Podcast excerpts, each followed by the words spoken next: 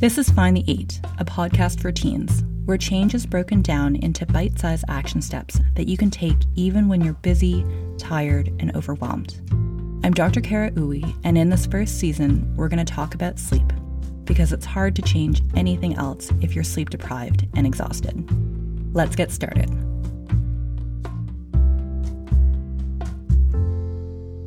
Hello, and welcome to episode 11. Today, we're going to be talking about what you can do when you can't sleep. In earlier episodes, we've gone over the importance of not trying to sleep until your body is ready and the sleep blockers that may be keeping you from getting into the right zone for sleep. But when it comes to putting this all together, to know exactly what to do in the moment when you can't sleep, things get tricky.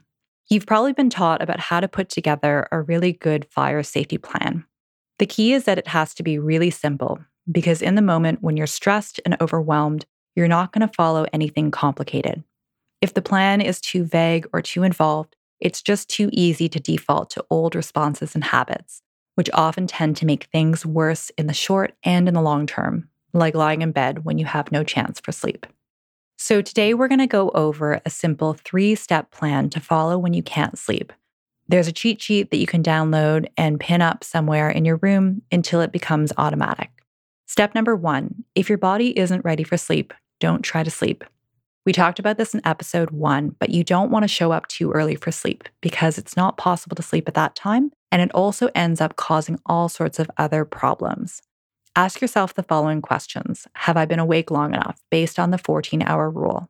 Have I been active enough today? And is it the right time for my clock to sleep? If, based on your answers to these questions, you think your body should be ready for sleep, then you can go ahead and move on to step two.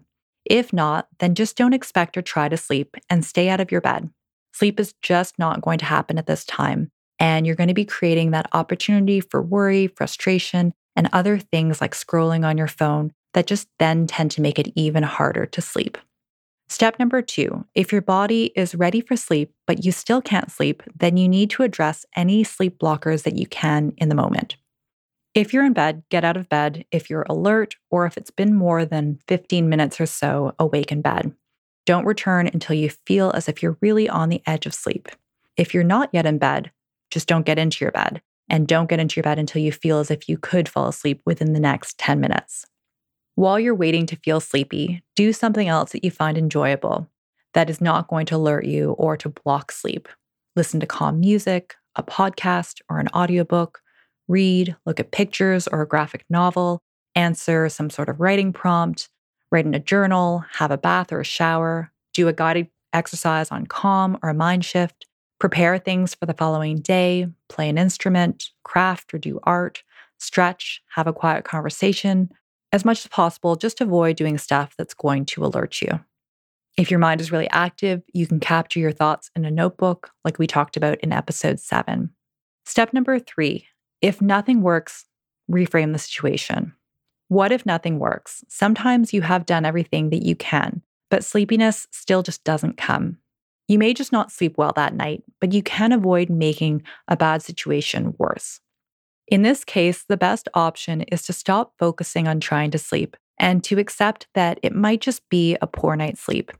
Instead of thinking, I must sleep right now, tell yourself that forcing sleep makes it harder to sleep and try to refocus onto something else.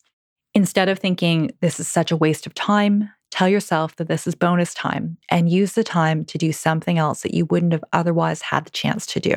Instead of thinking, I'm not going to be able to focus in class tomorrow, remind yourself that you may not feel amazing the next day, but you're probably going to function better than you think you will. Because our minds have a way of really honing in on all the times that things went wrong it's common to forget about all the other times when things were okay after you didn't sleep well. Remind yourself that there is a silver lining to a bad night's sleep. If you get little or no sleep tonight and can push through and avoid napping the following day, you're likely going to be really sleepy the following night because you'll have built up a lot of that sleep drive and it will be more likely that you get a good night's sleep. Finally, it's really important to avoid attaching unhelpful meaning to a poor night's sleep.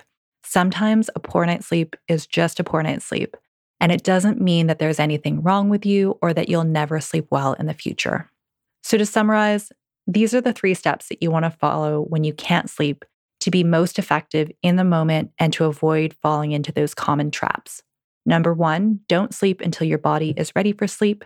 Number two, if your body is ready for sleep, but you still can't sleep, address the blockers that you can in the moment.